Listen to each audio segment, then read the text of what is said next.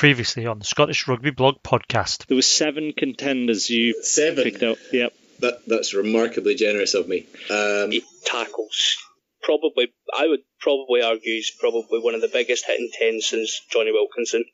Whoa, whoa, whoa. I know, I'm throwing it out there, guys. Whoa, whoa, wait a minute. What about Dan Parks? Yeah, hi, Gregor Townsend here, um, and you're listening to the Scottish Rugby Blog podcast. And uh, Brody, what's had its hands in your ruck this week? French strip. I don't think we've met before, but I'm the referee on this field, not you. Richard Cockerill might be something you'd go for. Part giant. I think I'll leave that to anti-doping control, to be honest. pretty sure if you put a pointy hat on Brian Allen Racy, you'd be pretty close. No, the, pe- the the sheep, the, the sheep, the town sheep is on the pitch. Hello, Gambas. Obviously, another another string to their bow. And It just, it's the constant chatter. The trouble with Scotland is that it's full of Scots. Uh, on Flag Day. Right by his neck, and then Barclay getting penalised and Itoje patting him on the head. Pinball's a, a good way to describe him. How can wonder- Ross Ford be that big and and make not that many meters, and then you have someone like Hamish Watson who just he must get at at least over double the amount of meters every single game that Ford. Tried to do a, a bench, but been quite indecisive. Very solid, and he's a 10, but Hmm. the size of a bus. Hmm. It's the Supply Teachers Conference 2017.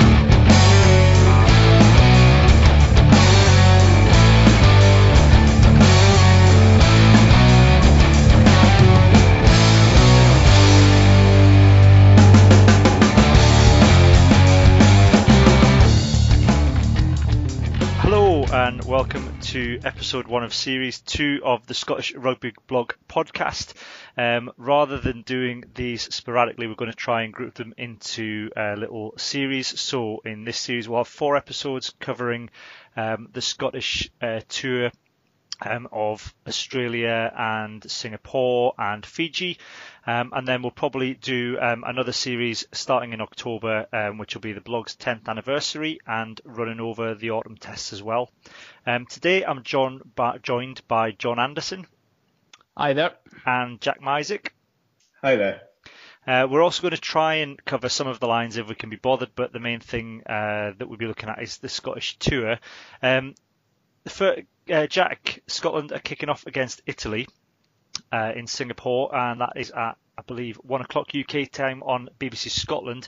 Um, you've had a go at pulling together a, a possible starting fifteen. Yeah, I have. Um, should I just fire through that now and let you guys? Yeah, should we should we start with the front row? Who have you gone with there? So, um, take into account how strong Italy's scrum seemed in the, the test. I've just gone with uh, the strongest available in my view, which is Reid, Brown, and Nel, kicking things off. Yeah, I mean Nel's had some game time now against the Barbarians. I don't know. Did either of you see the Barbarians match? Saw a bit of it, yeah. Yeah. Yeah, he seemed he seemed to go well. Struggled at the start, but I think after once he sort of warmed up a bit, he seemed to scrummage relatively well. Yeah. Who did you go hooker there, Jack? Uh, Fraser Brown. Fraser Brown, yeah.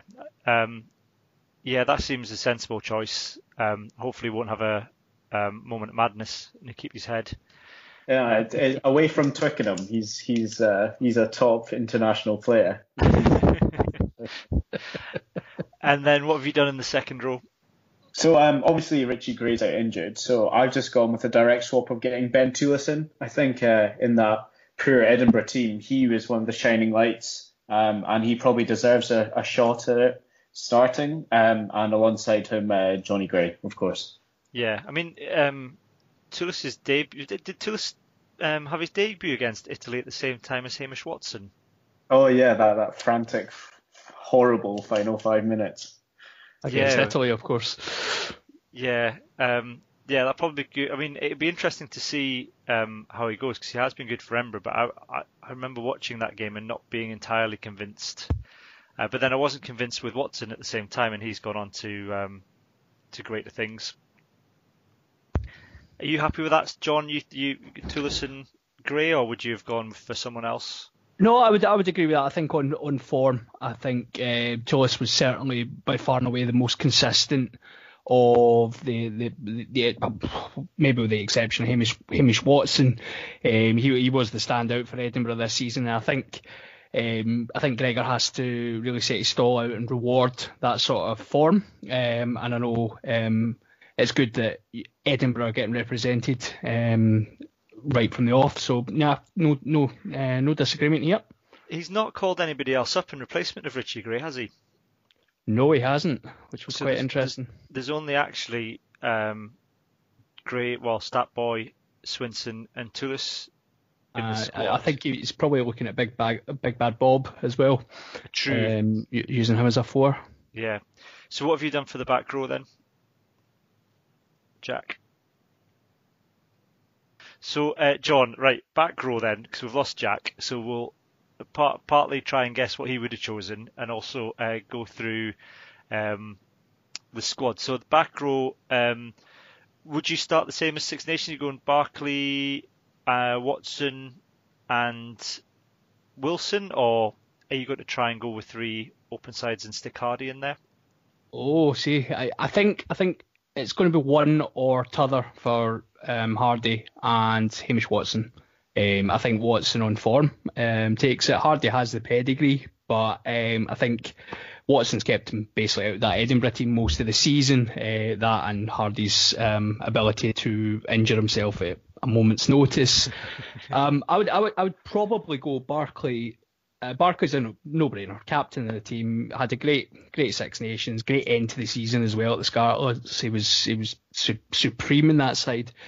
Um, him and Hamish Watson and probably Josh Strauss. Actually, I like as much as we've criticised Wilson in the past. He he, he was consistent for for Glasgow and he was consistent for Scotland when he was playing, making out of big stats. But Strauss just gives you that absolute oomph that you need uh, from the back of the from the base of the scrum. Sorry Jack? about that, boys. Yeah, that's all right. We just we just we just carried on without you. It was probably a lot better.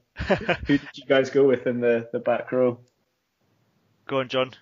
Uh, that's what we were just we were just talking there. So uh, I've went uh, Hamish Watson, John Barclay, and Josh Strauss. So you put in Strauss at six then? Am I putting Strauss at six? Sorry. Six, yeah. Or are you putting Barclay at six and I'd- Strauss I would eight? put Barclay at six and Strauss at eight. I would, I, would, I mean, I think St- Strauss's natural position obviously is eight. Uh, the six and eight is so interchangeable these days. Um, but I think Strauss just to get that that big ball carry off the base of the scrum. You know, the the memory goes back to that night against Leicester for Glasgow where he was just every carry was knocking people out of the way like the wee skittles. It was it was great to watch. So uh, just getting him some ball in hand from the base would be brilliant. And I think Barclay at six is a more natural fit because he just has that that natural breakdown work. Um, he can really get in and, and cause some cause some havoc. Who did you actually have then, Jack? Uh, so I had Barclay at six, Strauss at eight, but I had Hardie at seven. Um, I, I I agree that Watson's the, the standout seven at the moment, but um, just with John Barclay having very little game time, I thought it'd be quite a good match to get him back into the fold and give Watson maybe a break because obviously uh, he'd be right. He'd be one of the first names on the team sheet going up against Michael Hooper when we play Australia.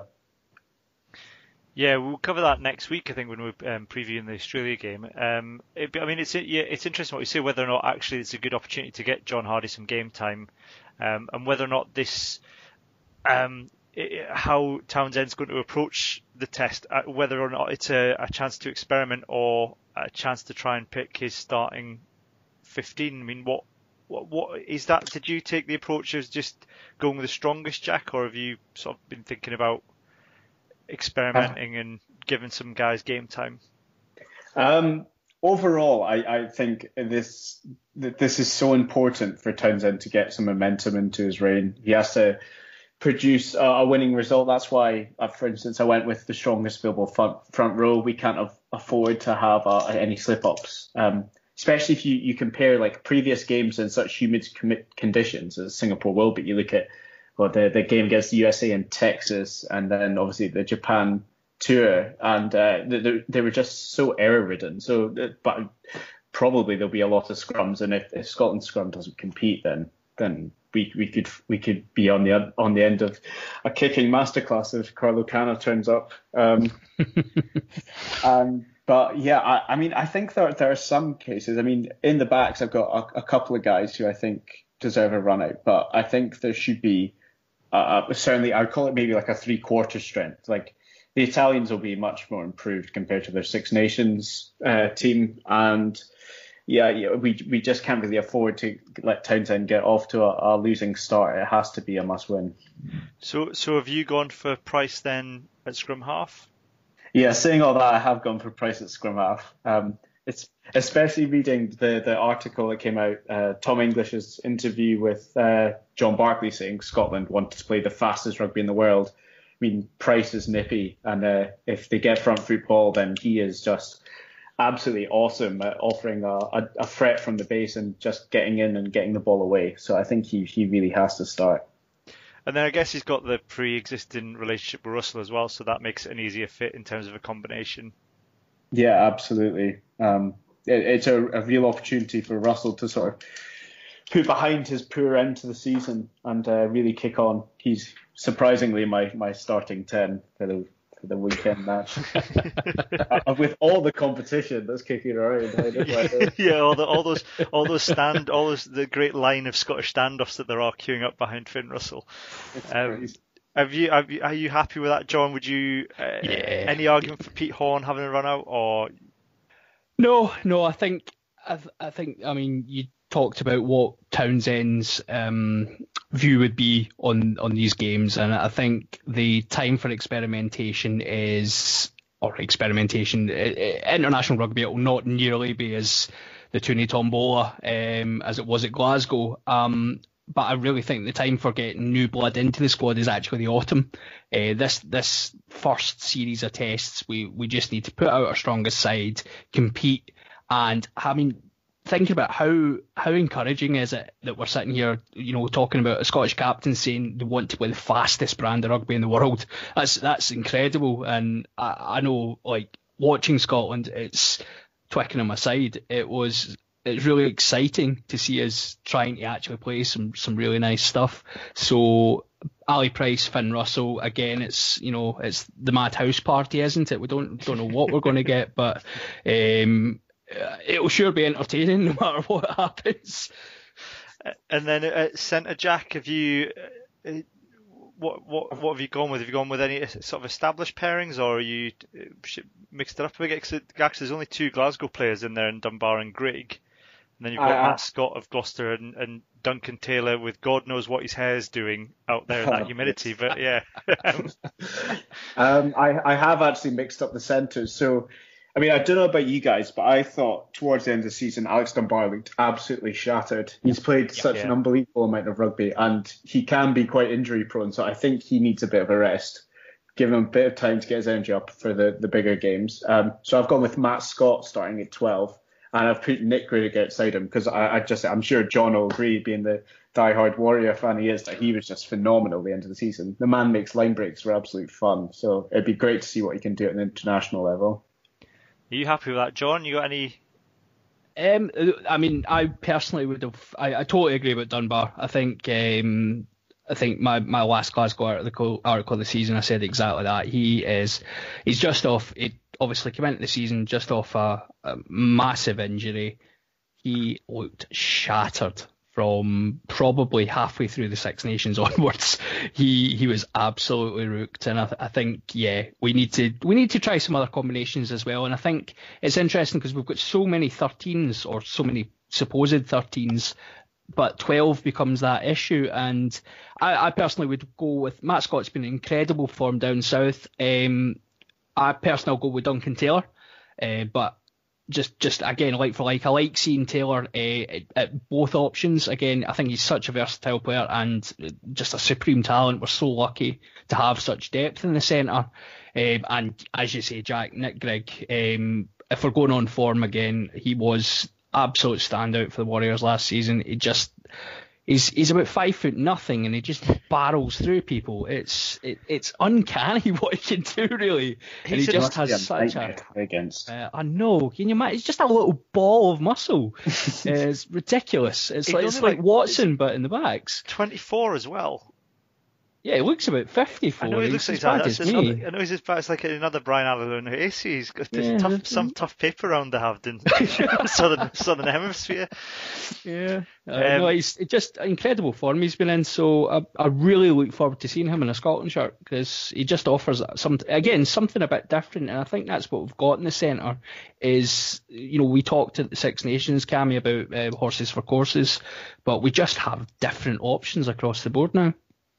And then Jackie back three. So um, the reason Taylor isn't in a 12 is because I've got him at 15. I, I know. 15. Yeah, I've seen. Ooh. Apparently, he's been training there, and to be honest, if you could pick one guy in the back, so you know he will do a solid enough job, and he's, I think he's had a few goes at it for Saracens. Yeah. And so if if, he, if he's doing it there, then he's he's rightfully got the the, the skill set to do it. So I've got him in at there because I, I just think I, I just have real trust issues with Jackson defensively. I think he's he's a bit of a liability, and like he's great when he's going forward. You saw that when he well the Six Nations beforehand when he, he came in with a, a few cameos, but. I've gone with Taylor, just someone really solid at the back. Because because Jackson's not really um, had much game time, I don't think, at Harlequins compare. Whereas although Taylor's game time's been limited, that's more been down to injury than anybody being ahead of him. Yeah, absolutely. I mean, he's still in those the 23 for Saracens since he's come back. And as you say, yeah, what, what that interview with Townsend where he's like, "Oh, I saw Jackson play like several months ago, and he did really well." And I was like, oh, "That's great." It's just so yeah. So I, I I would have gone Taylor, and then on the wings, um, I've gone with Lee Jones. I think Lee Jones Yes. has been brilliant. He's yep, uh, yep. A real renaissance in form, and his finish against Saracens was absolutely phenomenal. Like that, that's top level finishing. Um, I, I've toyed with the other wing for so long, um, but just in the obviously there isn't much development chance of this. I've gone with Hoyland to start just because he finished the season well. His last two games, he got a couple of tries in them. Uh, I think he's done enough to get a start and maybe hopefully build some confidence before heading off back to the doldrums in Cockerill at Edinburgh. Any any uh, anything different for you, John? You sounded like you were pretty happy with that selection. Uh, pretty happy with that. Yeah, I actually had forgotten that we, we don't have a fullback anymore. Um, so so I revised my previous decision and uh, totally support uh, Duncan Taylor. I think you're absolutely right. Taylor's the one back you would trust to do a solid at 15. Um, I, I had heard rumours Russell had been training at 15 as well, which is just madness. Um, oh, could you imagine some of the stuff? if? Tooney is doing that, I, I, you imagine that for the first his first game with Scotland coach, there would be there would be hangings. It would be ridiculous. but yeah, just I read that and I thought, oh my goodness, right? Okay, I need to put this down. Um, yeah, I think Taylor Taylor has to has to be at 15 really, based on actually the options. If if Greg Tonks gets near a Scotland shirt again. Oh. Yeah. oh, I'm, sh- I'm shuddering at the thought. Um, but I think Hoyland's a great shout. I think Hoyland, like you say, finished the season incredibly well. And again, you probably the, the recurring theme here is, you know, I think we should really be trying to reward form, particularly in our pro sides. I think Hoyland deserves the run. Um, and I'd probably keep Visser's powder dry for um, a no doubt sterling man of the match performance against Australia. Exactly. Taking on Israel Folau and winning every race. yeah, carrying them into touch and all sorts. It'll be, it'll be winning, beautiful. Winning the big aerial battles. um, so I mean, re- uh, John, um, uh, Jack, did you bought, did you do a bench? I did. Uh, Oh, I don't know okay. if you want to go for it or not. yeah, yeah. Um, Let's go for your bench. Right. Um, so I'm going to go with Alex Allan um, as my bench instead of Allan Dell. I feel I feel bad for Allan Dell, um, but I just think if, if the scrum's going badly and just in case there's an injury to Gordon Reid, then we need a bit more support. I think Al- Alex Allan offers a bit more than Allan Dell in terms of scrummaging power. Um, I've actually gone with uh, George Turner on the bench at hooker. Um, Yeah, good shot. I think that's a good shout.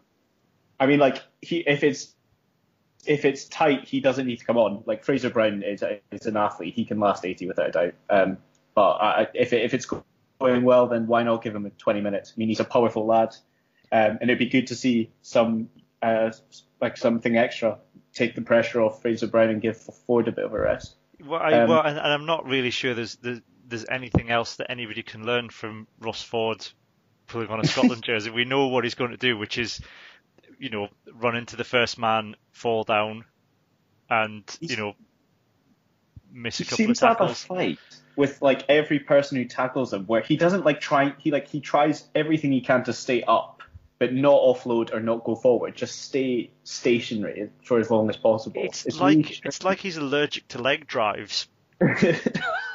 for a man whose legs are like the size of my entire body is crazy. He It's should he should be able to put a play, you know, opposing player over his shoulder and you know run for a bit. It's not, you know just crumpling at the first sign of um, any resistance. He's not you know, and every single one of his 107 caps.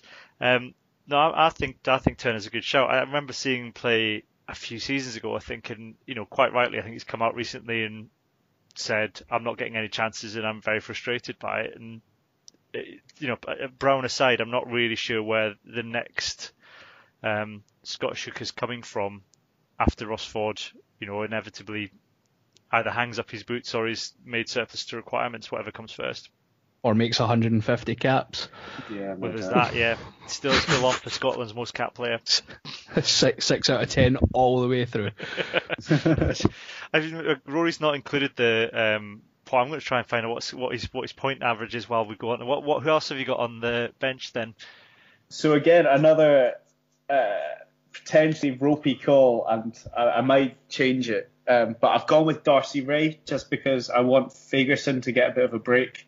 Man's been playing so much rugby and he's had such a mantle. And from what D'Arcy's offered, he's looked really powerful. I mean, when he came on the Leicester game, he the scrums gave no quarter at all, and uh, I, I like the look of him. I, th- I think he's quite an abrasive, decent scrummager.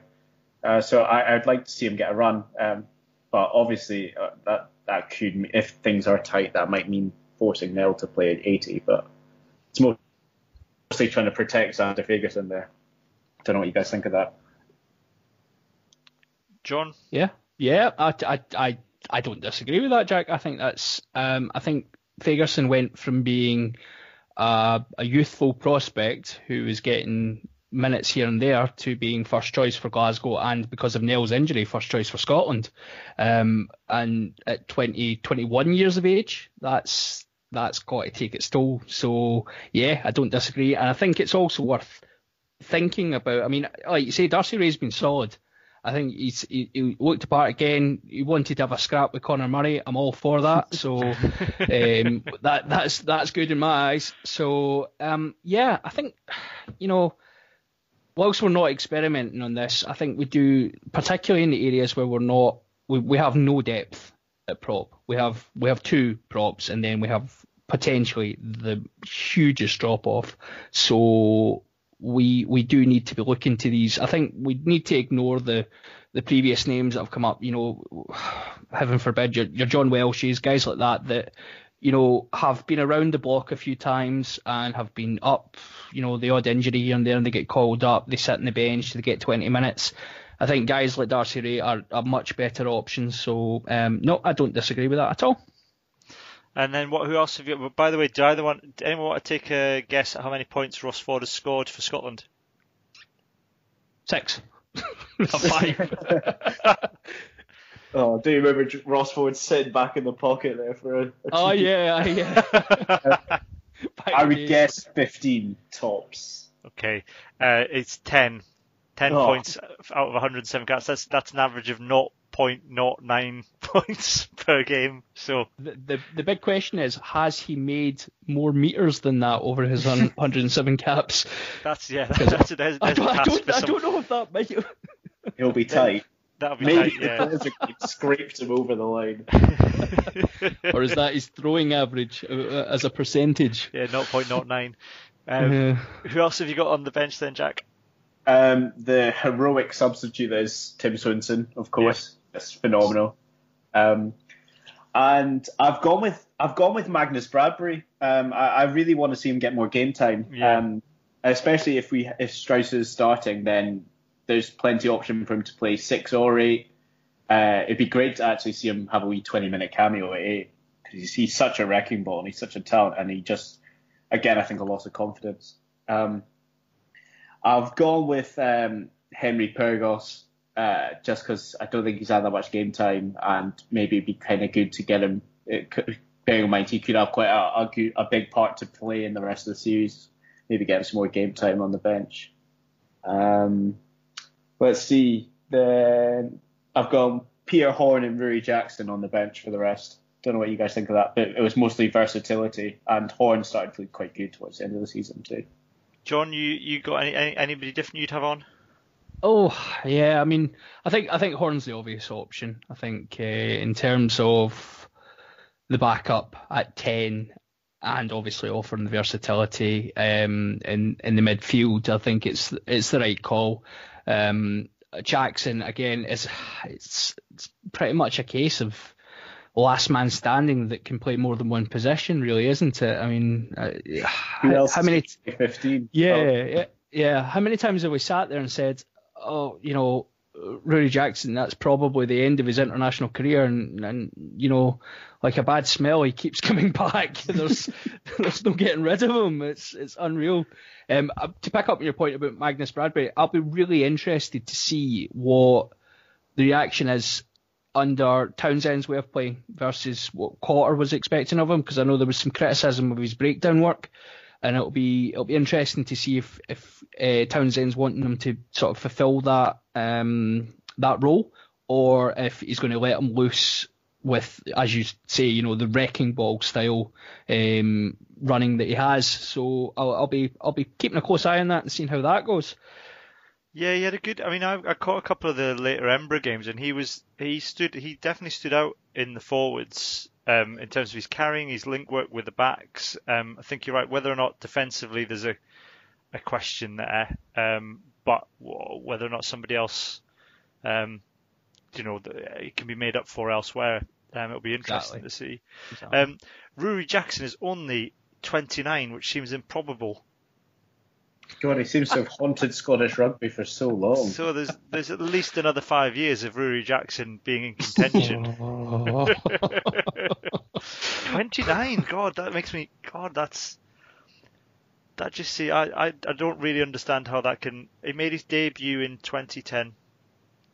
Yeah, it was that European? Uh, or he made his debut just before, and he, then he had an absolute blinder in a European Cup game. Yeah, oh, that um, Bath? yeah, Bath. I think. Yeah, he played an absolute stunning game, and all of a sudden he was the next Dan Carter at that point. uh, and then Duncan Weir came along and apparently outplayed him, which, you know, when we look back on that, wow, we were we were really desperate for quality tens at that point, weren't we? I bet if we rewatch that match, it's like, oh, he's actually just been highly mediocre. Yeah, it was it was functional at best. I think it probably so used it probably says everything about Ruaridh Jackson that he struggled to get past Dan Parks in the international pecking order. everything, everything you need to know. Comment of the week. Okay, we'll do comment of the week now. Um, we've gone back and looked uh, over the comments on the blog um, since we did the last podcast. Um, and John, have you picked a comment at all that stood out for you? I have. I've actually went back. So from a Glasgow perspective, I've um, sort of went back. Obviously, the season itself didn't.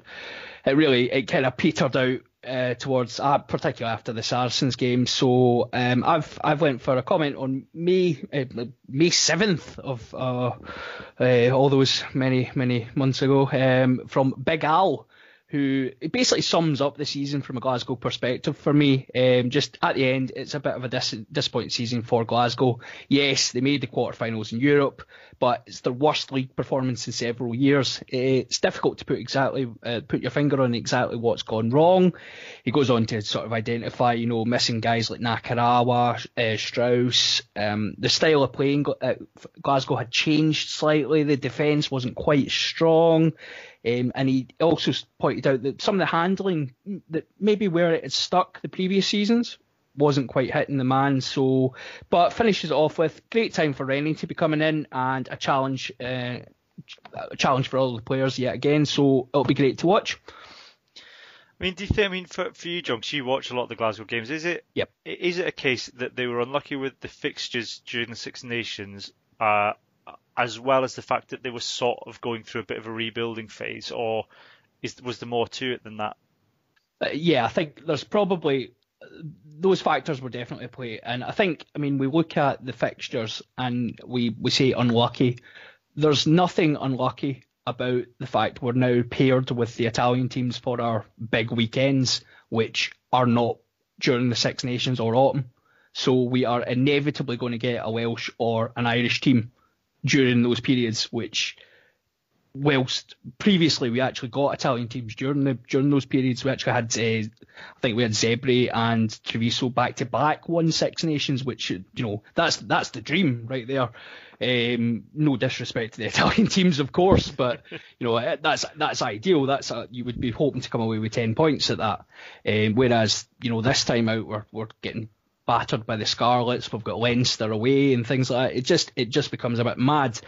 Um, I think the rebuilding phase. I think obviously we all knew Nakarawa would be a massive loss. There was other players that went. We had injuries. We we sort of started the season a bit lackluster.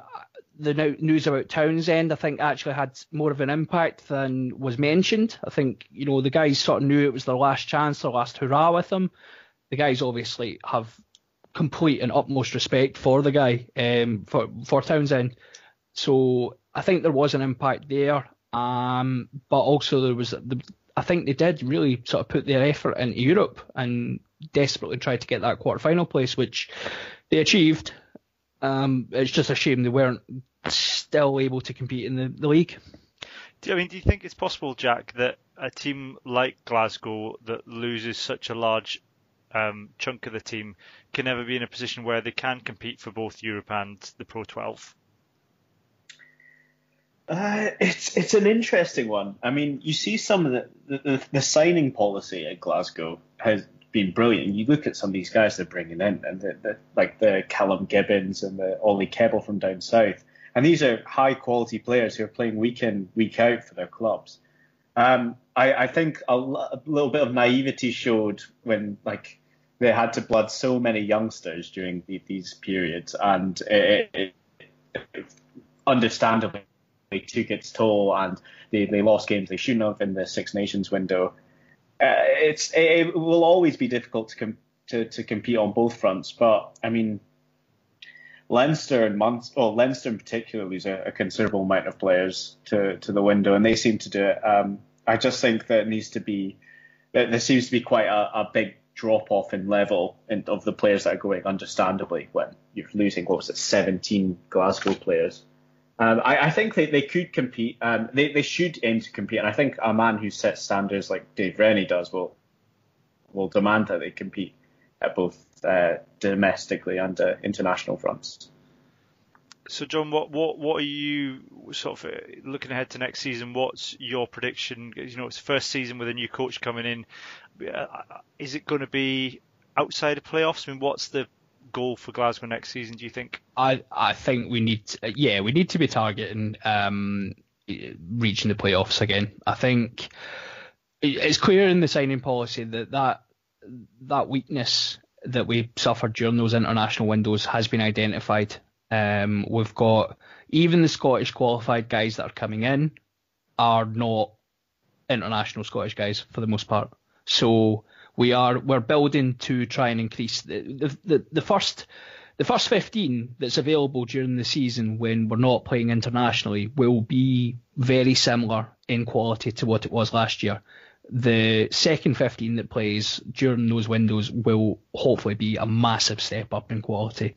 Uh, and there's obviously still recruitment to come, but yeah, I agree with Jack. You know, the, the signing of Ollie Kebble, um, Gibbins, also Masaga looks. I mean, if he is even a quarter of the player he was a couple of years back, that's that's a stunning piece of business.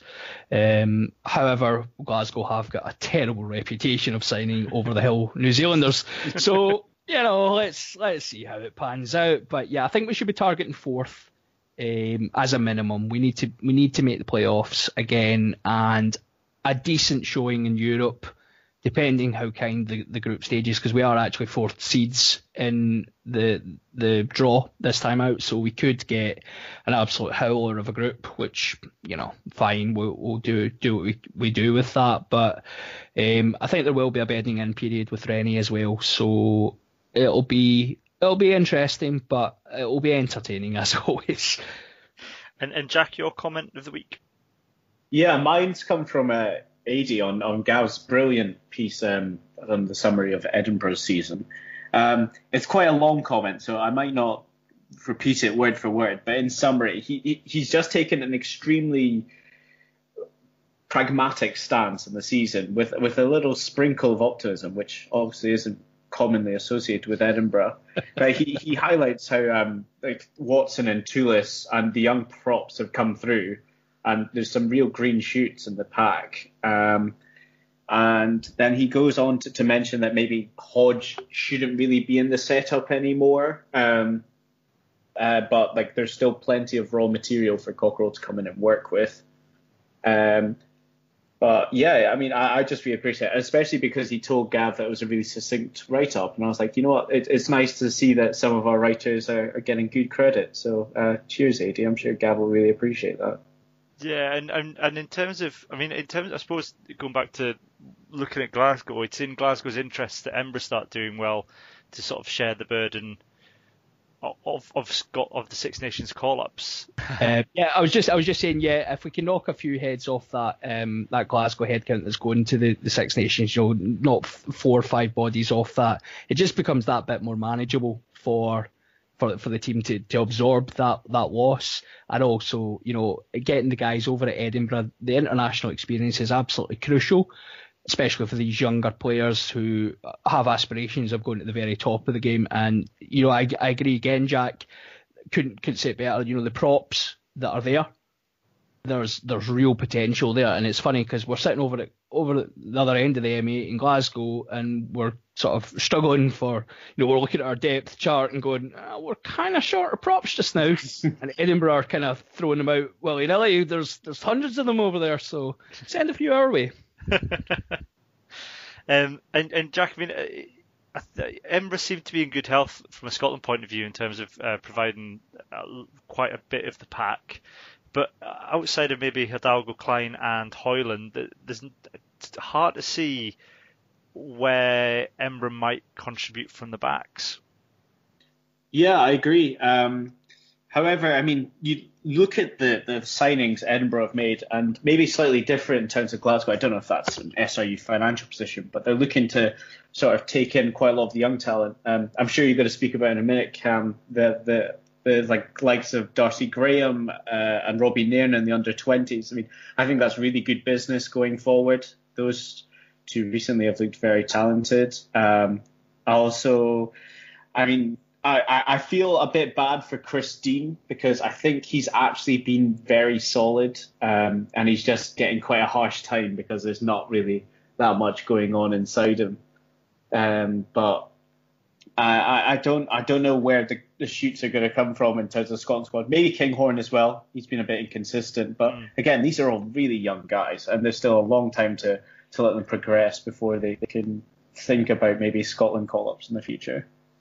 Yeah, the, the Kinghorn one annoys me. Um, I, I keep pointing out to people, uh, you know, when when obviously when we were sort of struggling at fullback once Maitland get injured, uh, two two out of three people and every every forum I'm part of was talking about it should be Kinghorn getting called up, and I, I think he's a real prospect. I think he's a real talent, but we cannot in any way, shape, or form be rewarding this the, the level of performance that he and a lot of the other Edinburgh backs, to be fair, but Kinghorn was all at sea towards the end of that season there, and I, I just think it would be madness to reward that sort of form with a, with a first international cap. I, I maybe that's maybe that's harsh, but no, I couldn't agree more. That the the I mean, you look at his career; he went straight from Edinburgh Academy into almost almost practically the, the Edinburgh first team setup, and that that's the, the man's been playing high level for a long time, but that's a huge amount of pressure. A lot of talk about oh what a talent this lad is. He's still got a lot to learn, um, and his defense like I, I would love to see him maybe feature a little bit more on the seven circuit, so his basic skills improve. The talent's abundantly clear what he's got, but it's going to do him a lot to to keep playing club rugby um, before he makes this jump up because it, he's so young, so unbelievably young to be to be throwing him in. And like as you as we said when we were doing our team earlier, there's not a lot at fullback there. Mm. So like the mantle for Duncan Taylor maybe for the, the short term future as being cover that, that that seems fine for me. And then Kinghorn can grow his own game. Yeah, I mean, I've got for my comment of the week, um, sort of moving on from that point you raised earlier about the under 20s. I've gone for, um, I think it's, one of Rory's comments, um, up from something the Shield has said on um, Kevin's under 20s preview. Um, the schedule's always brutal for the nations with less depth because you know Scotland played the All Blacks and then two days later they're, they're playing Ireland. Um, and it does seem fairly brutal, although you know that that game against Ireland was was quite something, and even the performance against the All Blacks, I thought from it, it's you know there, there are a lot of green shoots there, and, and and quite a few of the players are sort of tied to Edinburgh or certainly on the way there uh, in the next few years. So there is a lot of positives there. I suppose the one thing that would concern me is the type of game that Richard Cockerill's going to play, and and how much influence Townsend's going to be able to have as the national coach. Because I think is is he in theory is Townsend in theory Richard Cockerill's boss? Is that how it works? I don't think anyone's Richard Cockerill's boss. I can't. It's all the shady dealings of what Scott Johnson's job actually is, but you know some of the offloading in that Ireland match. You know there, there was. I mean that the try that got retweeted, I think, by almost everybody, where it's you know the length of the pitch try, and there was just that out, wasn't, there? out of the back, you know, the the breadbasket out of the back, the hand just it was almost like you know Nakarawa esque um, offload. I don't know, I can't, I don't know who it was, but you It know, was Stafford McDowall, I think. He did Yeah. another later in the game as well. Just that's just such good talent for a and for a guy to do that on his own 22. I mean, come on. That's, I know. that's and, and to, but to have that confidence in one another that they know they're going to be there and you know that somebody's going to be following up on it as well. Um, I, I just hope that that's you know that Edinburgh sort of develop that style of play or certainly allow players to play that way because they haven't over the last few years and I, you know Scotland aren't going to get better unless the young players who can do that are allowed to do it in club rugby. Yeah, I mean, uh, it, it will be interesting to see. I mean, obviously, Richard Cockerill, former hooker and all, he's very much forwards orientated. Um, it'll be interesting to see how much of a license he gives to to Duncan Hodge, and you'd love to think that Calum MacRae would have a bit of insight in there, even if he is defence coach for some reason, even though he's been coach of it, or when you're playing with eight less players. Um, but like, it, it'd be great to see because you, you look at that that seven team and they're all passing the ball 15, 20 meters across the field right in front of everyone. It'd be great to see an Edinburgh backline do that. Christ, if, if they put two passes together, there's there's sirens and flares going off in Murray and then Myreside. Like, it would be great to see. Yeah, I just, I mean, uh, you know, that the words Duncan Hodge attack coach almost go together like Rob Howley attack coach. It's Oh. yeah. yeah. Lions of Take, Lions of Take,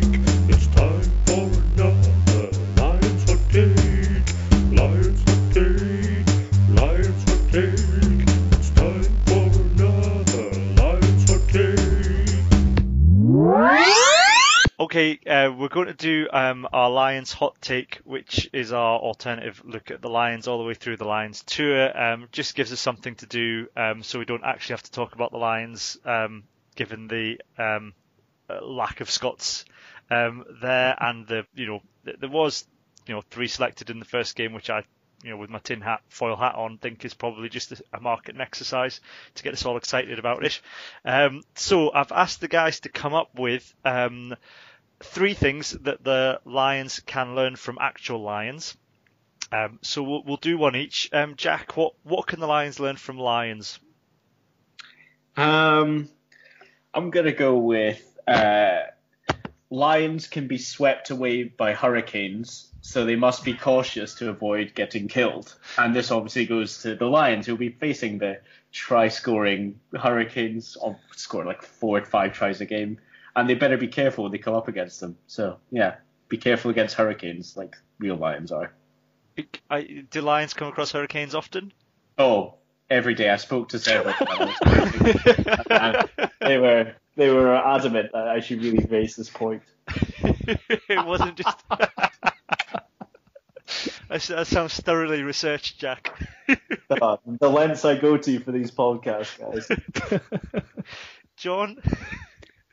So I'm, not sure how I'm going to follow up uh, speaking with actual Lions, but um, I've I've kind of linked this back to the, certain criticisms of our uh, highly esteemed Lions coach. Um, Lions in the wild use deception and stealth to capture their prey rather than running headfirst straight into the, the, the first option that they have. Um, and I think our our rugby side could learn this because based on what we had on on Saturday, Warren Ball is alive and kicking, and we're we're going to take a kicking if we if we continue to play like this. Uh, the Southern Hemisphere sides are just going to lap that up, and you know if we play anything near as badly as the we did on Saturday, we could be looking at record score against the Lions when they come up against the All Blacks. Did you see um, Warren Gatland's um, reaction to being accused of playing Warren Ball? He was he threw an absolute wobbly about it, didn't he? he was, Yeah. he- years old. It's ridiculous. I don't. Was it, was it along the lines of, no, I just did that because I had a load of big lads playing for me at the time. Big lad, you picked Warren.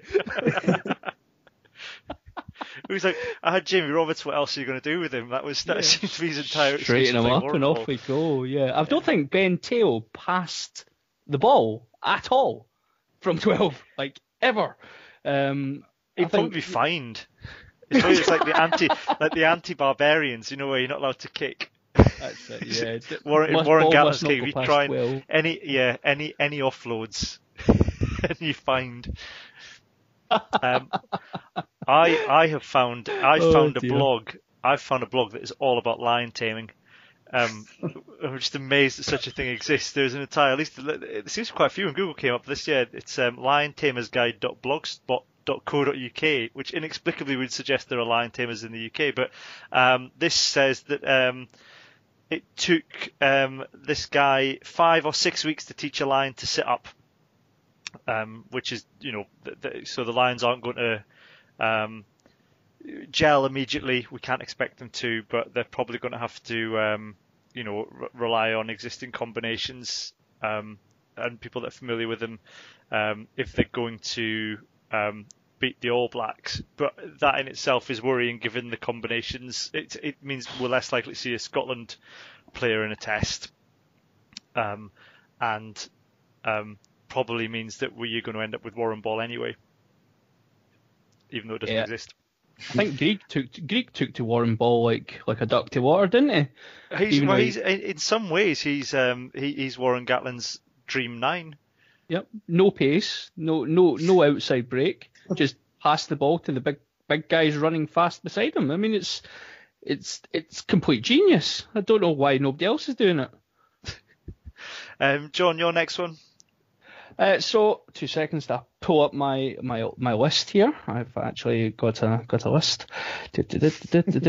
So um, this is actually a positive one. So um, lions are obviously the kings of the jungle. Um, so our lions have to remind themselves that they are in fact the biggest cats in the jungle. So go into the games against these teams with no fear, believing that they are better than these players. I know that's basically impossible because the All Blacks are by far and away the greatest team probably we've ever seen in world rugby, and the strength and depth that these guys have got is just out, outrageous. But if they go into these games having already convinced themselves that they're going to lose, then you know, you know, you know the outcome. Very good. And Jack? Um, right, I've got, I've even got some figures in this one. Wait for this. Um, so good because I've got good because I've, I've checked and hurricanes rarely affect the rarely affect Africa. Uh, I don't know. better be better. I think it's extremely common. It's just not well documented. Um, so my one is um, so a male lion has a one in eight chance of survival, compared to New Zealand having an aggregate loss percentage over all the games they've played of 19%. Therefore, technically, it's more difficult to be a lion than it is to win against New Zealand. So surely defeating New Zealand shouldn't be too much of a problem.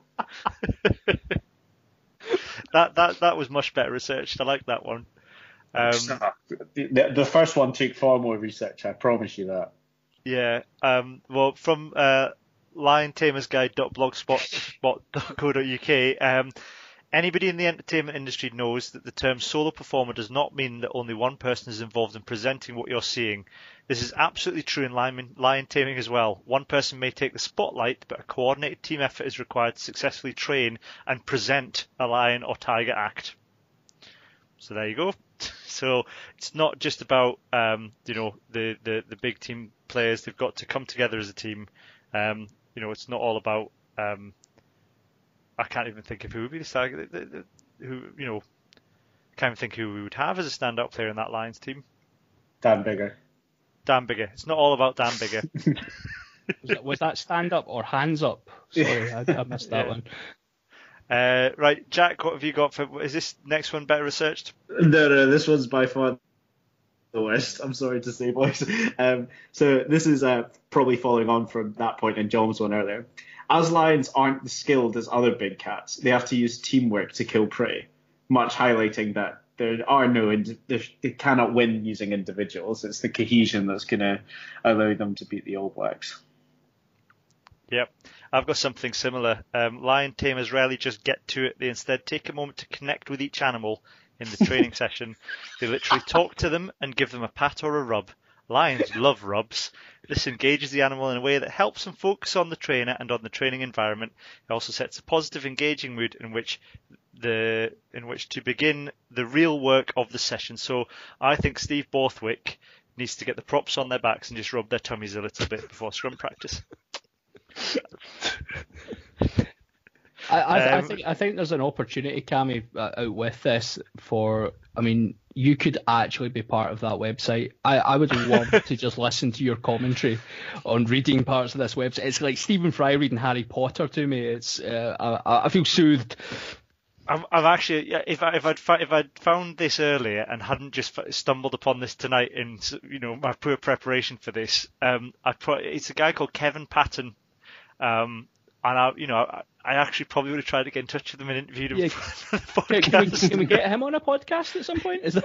well, why not? Maybe we should do and ask him what can we Yeah. learn from Lion Team? What can You'd the Lions learn from better Lion analysis than Ugo Monye. True. um, there's other great things. Practice, practice, practice, practice some more. Thinking like a lion or tiger. Um, John, do your last one. I'm going to look at thinking like a lion or tiger. okay. Um, yeah, so I, I actually I, I had noted a few more, but I, I did have the team working one as well. But the last one I've went for is so lions again in the wild. Lions will, where possible, look to attack the weakest prey, just conserving energy and having the greatest percentage chance of winning that battle. Uh, I think this definitely applies to to our rugby lines as well. Where you find a weakness in that All Blacks team, answers on a postcard, but they do need to be looking at where they can exploit any sort of weakness in the in in the, the All Blacks team to have again any chance of of getting anywhere. Yep, I think that's a that's another good one. Um, I'm thinking like a lion's um, not as not providing that much. Um, um, don't back a lion into a corner. Hang on. Oh, in my last post, I explained how lion tamers use chairs to bounce a lion and coaxing reactions that will challenge them to move around in different directions of, in the arena. Now, hang on, I've got to look up how to bounce. How do you bounce a lion? um, Everyone knows that, Cameron. Come everyone, on. oh, sorry. Um, Ask, bounce ask a the lion. Ask the Baa-Baas winger uh, on Saturday who made a mincemeat of Stuart Hogg. Who That's, then, that's how you bounce a line. that's how you bounce a lion. Yeah. Well, I can Fair tell you why you use. I can tell you why you use a chair to tame a lion. It's because it's easily obtained and carried object that's a good substitute for one's arms. Better a lion take a swipe at a chair than your arms. A broken chair is easily replaced. so there you go. There's nothing in here about. He said he mentioned bouncing a lion. Where's it about bouncing a lion? Never mind. I'll, I'll, but it's if anybody wants to look it up, it's liontamersguide.blogspot.co.uk. Um, that covers all you need to know about uh, taming lions. and might forward that on to the All Blacks.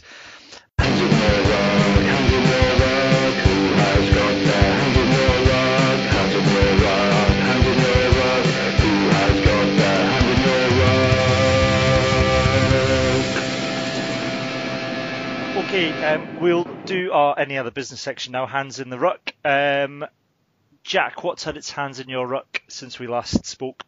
Um, my one's quite a recent one. Um, it's this awful Pro 12 invitation to the Cheetahs franchise in Bloemfontein to join.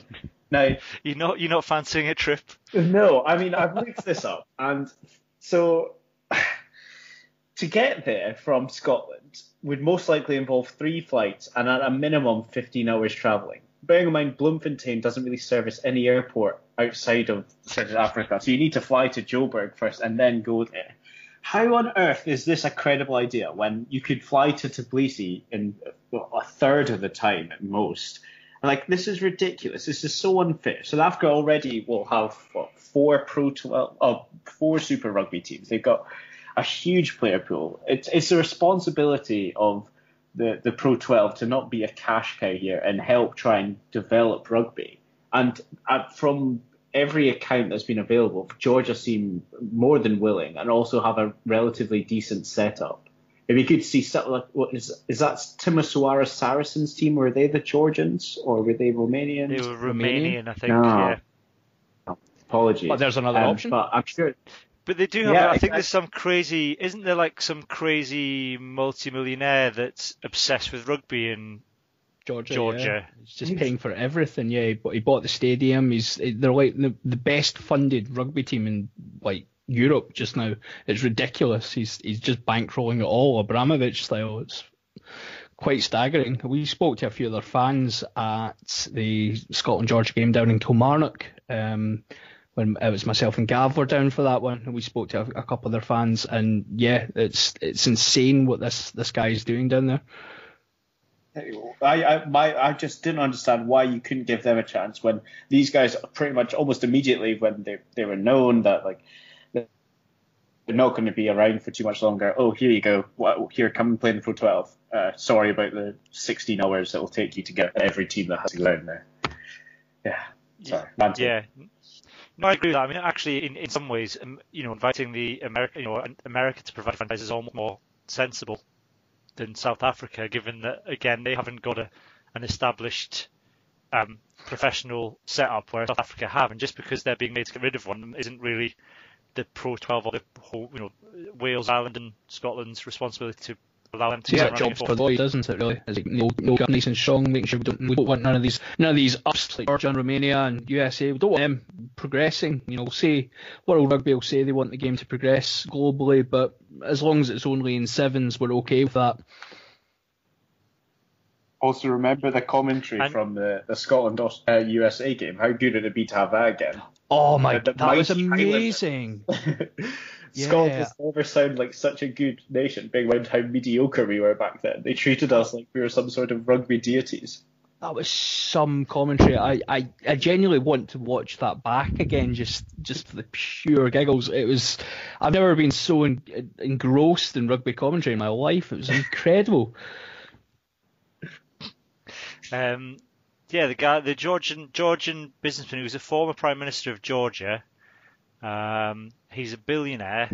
See, this is the sort of you know if they're, if they're looking for better funding, this is the sort of guy they want to be, you know, trying to attract rather than you know the South African, um, you know, which is, you know, I think financially is on pretty shaky ground. Yeah, they ground. could barely afford to pay off their coach down there. They were, they were struggling with that, and we're turning down some guy that's got money coming out coming out his ears. Ridiculous. Um, I'm trying to see if there's anything interesting about him, but I don't think there was. I was. Oh, hang on, his son. No, ah, there is. Here we go. His son Bera is a well-known singer and rapper in Georgia. Georgia Dream is a rap song by Bera and became an inspiration to his father, who named the party he founded after his son's rap song. Oh. So there you go. Oh, and even better. Uh, well, not even better because you know, but two of his three sons are albinos. Oh wow. There you go. So, Yeah, that doesn't sound at all like um, a, a Georgian billionaire with two albino sons in Norway sounds like a Bond villain. um, okay, um, Jack, have you, you know you've done yours. John, what's your hands Yeah. I'm, I'm going to get my rage on here a little bit. That was that was obviously you've you've been annoyed about South Africa.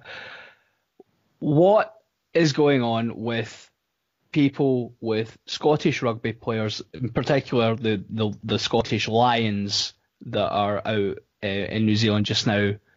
Why are we being criticised so fervently for what? I mean, looking at the performance on Saturday in particular, Hogg was getting pelters for. I've, yes, he made errors, not unlike the other 14 people who were starting that game. Greg Laidlaw got a three off a couple of the. Couple, Use his sorry, uses proper Stuart Barnes name, Gregor Laidlaw Gre- or that's Greg right, or yeah. Gradelaw, Gradelaw or Gregor Laidlaw. Yeah, we can go with an amalgamation. Great, great, great law is is a, a good amalgam- Gradelaw. amalgamation. It's kind kind of kind of um, hip and cool, that isn't it? We should definitely make that a thing. Modernising Scottish rugby. Yeah, that's. I mean, we we we're giving the fans perspective, but also we we are changing the way we think about Scottish rugby. Greek can now be great law. Um, yeah, Great he got a three from. I think it was. I'm, I'm wanting to say the Times or, or one of the one of the so-called esteemed. Uh, It wasn't Stephen Jones, was no, it? it wasn't. I checked that because if it was, Twitter was getting fired up and there was there was going to be war. But in what planet was that a three out of ten performance? I thought, yeah, it wasn't spectacular, but he was solid. I mean, that's a that's a five six performance across the board, and he was g- giving it. I think Sexton got a six. Oh my god, that was the Yeah, worst I- performance I've ever seen from Johnny Sexton. He was pure I- I garbage. was- struggling to find, like, I was struggling to think off the top of my head of a, a worse performance that I've seen probably in the last five years from a, a, a world supposed world class player.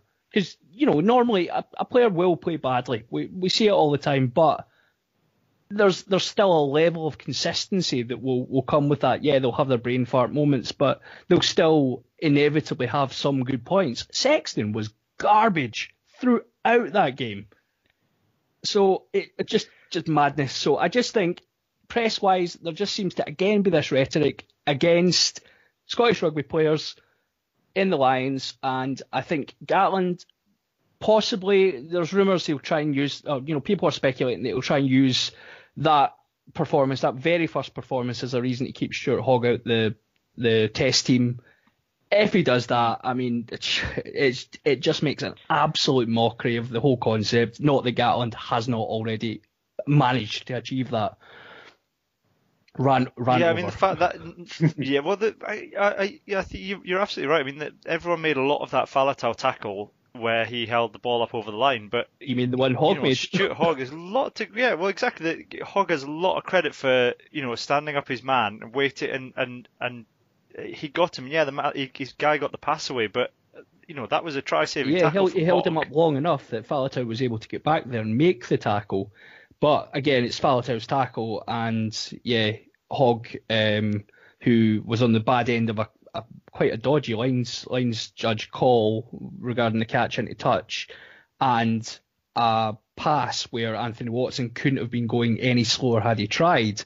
Um, you know, you're you're kind of you're kind of clutching at straws there when the whole team was honking. Yeah, I mean, I thought it, it seemed odd that all three were in the first game. Yes. And like I said earlier, it might be my me being a little bit um, paranoid.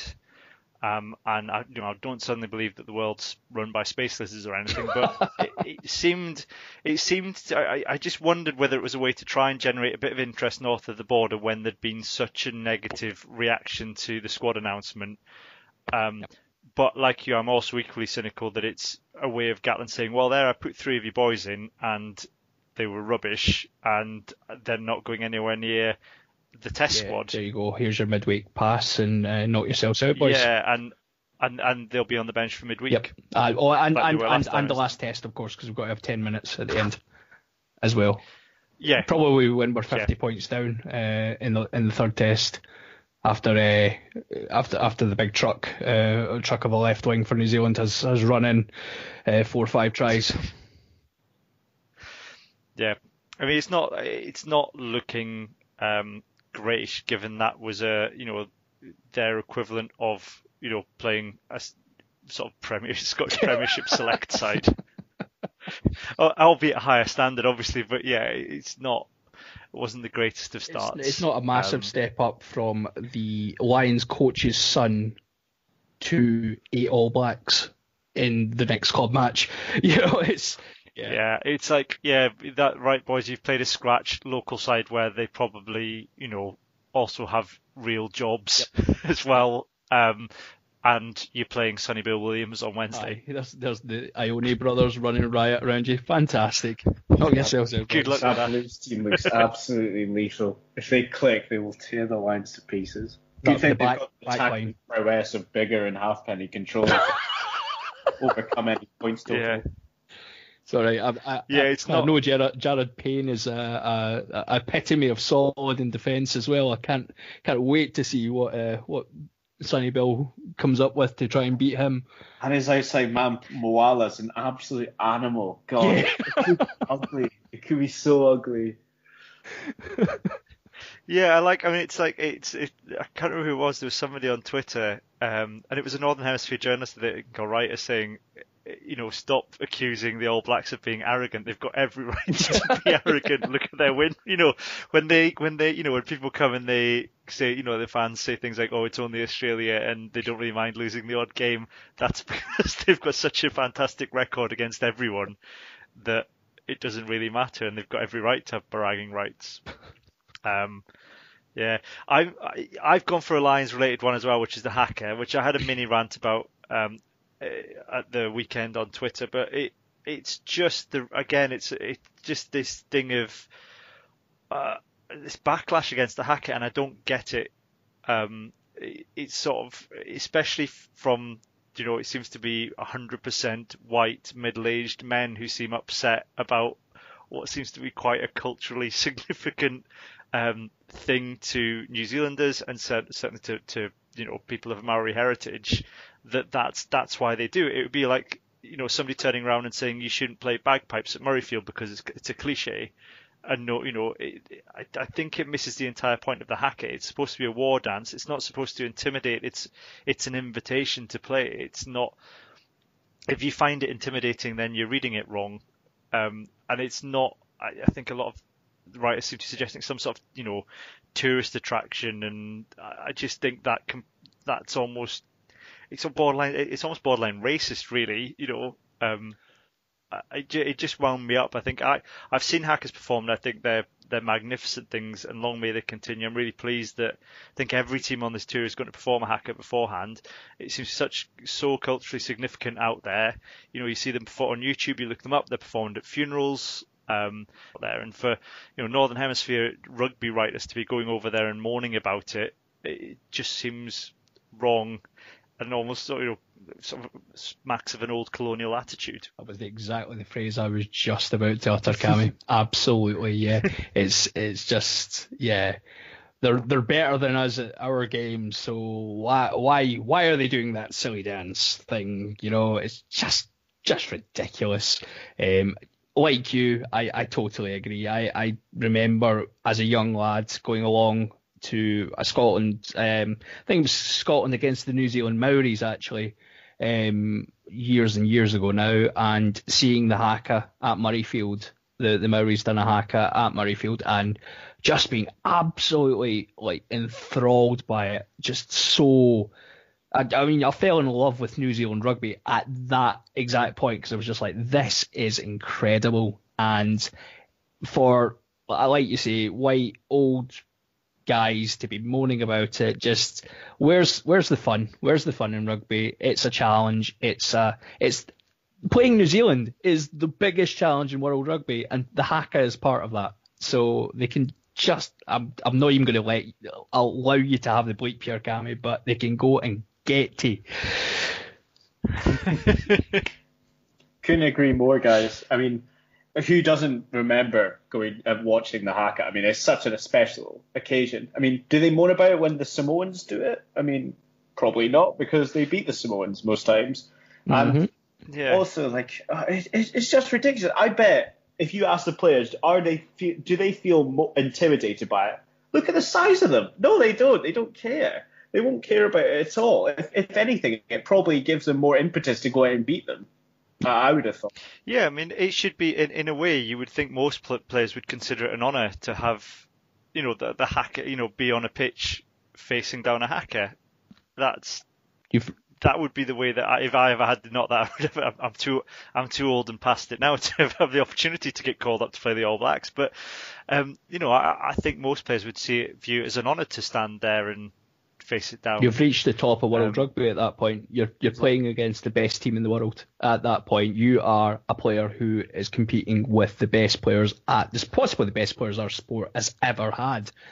So yeah, you're absolutely right. It would it's an absolute honour for the guys, and like you say, they're all massive anyway. They won't be looking at it with any sort of fear. It'll be excitement. Yeah, and like you said, Jack, it's not you know New Zealand don't have a monopoly on the haka. You know, you've got Tonga, you've got Samoa. I saw Samoa perform at uh, Newcastle before the World Cup game against Scotland. It's you know it's integral to their culture, and who are we to question that? Okay, uh, well that's it from us um, for this episode. We will be back next week uh, after hopefully with um, positive coverage of Scotland versus Italy, but you never know. Um, so for the moment, it's goodbye from me and goodbye from Jack Goodbye, guys. Thanks for listening. and goodbye from John. Bye then now, guys. Okay, and we'll see you next week. Bye.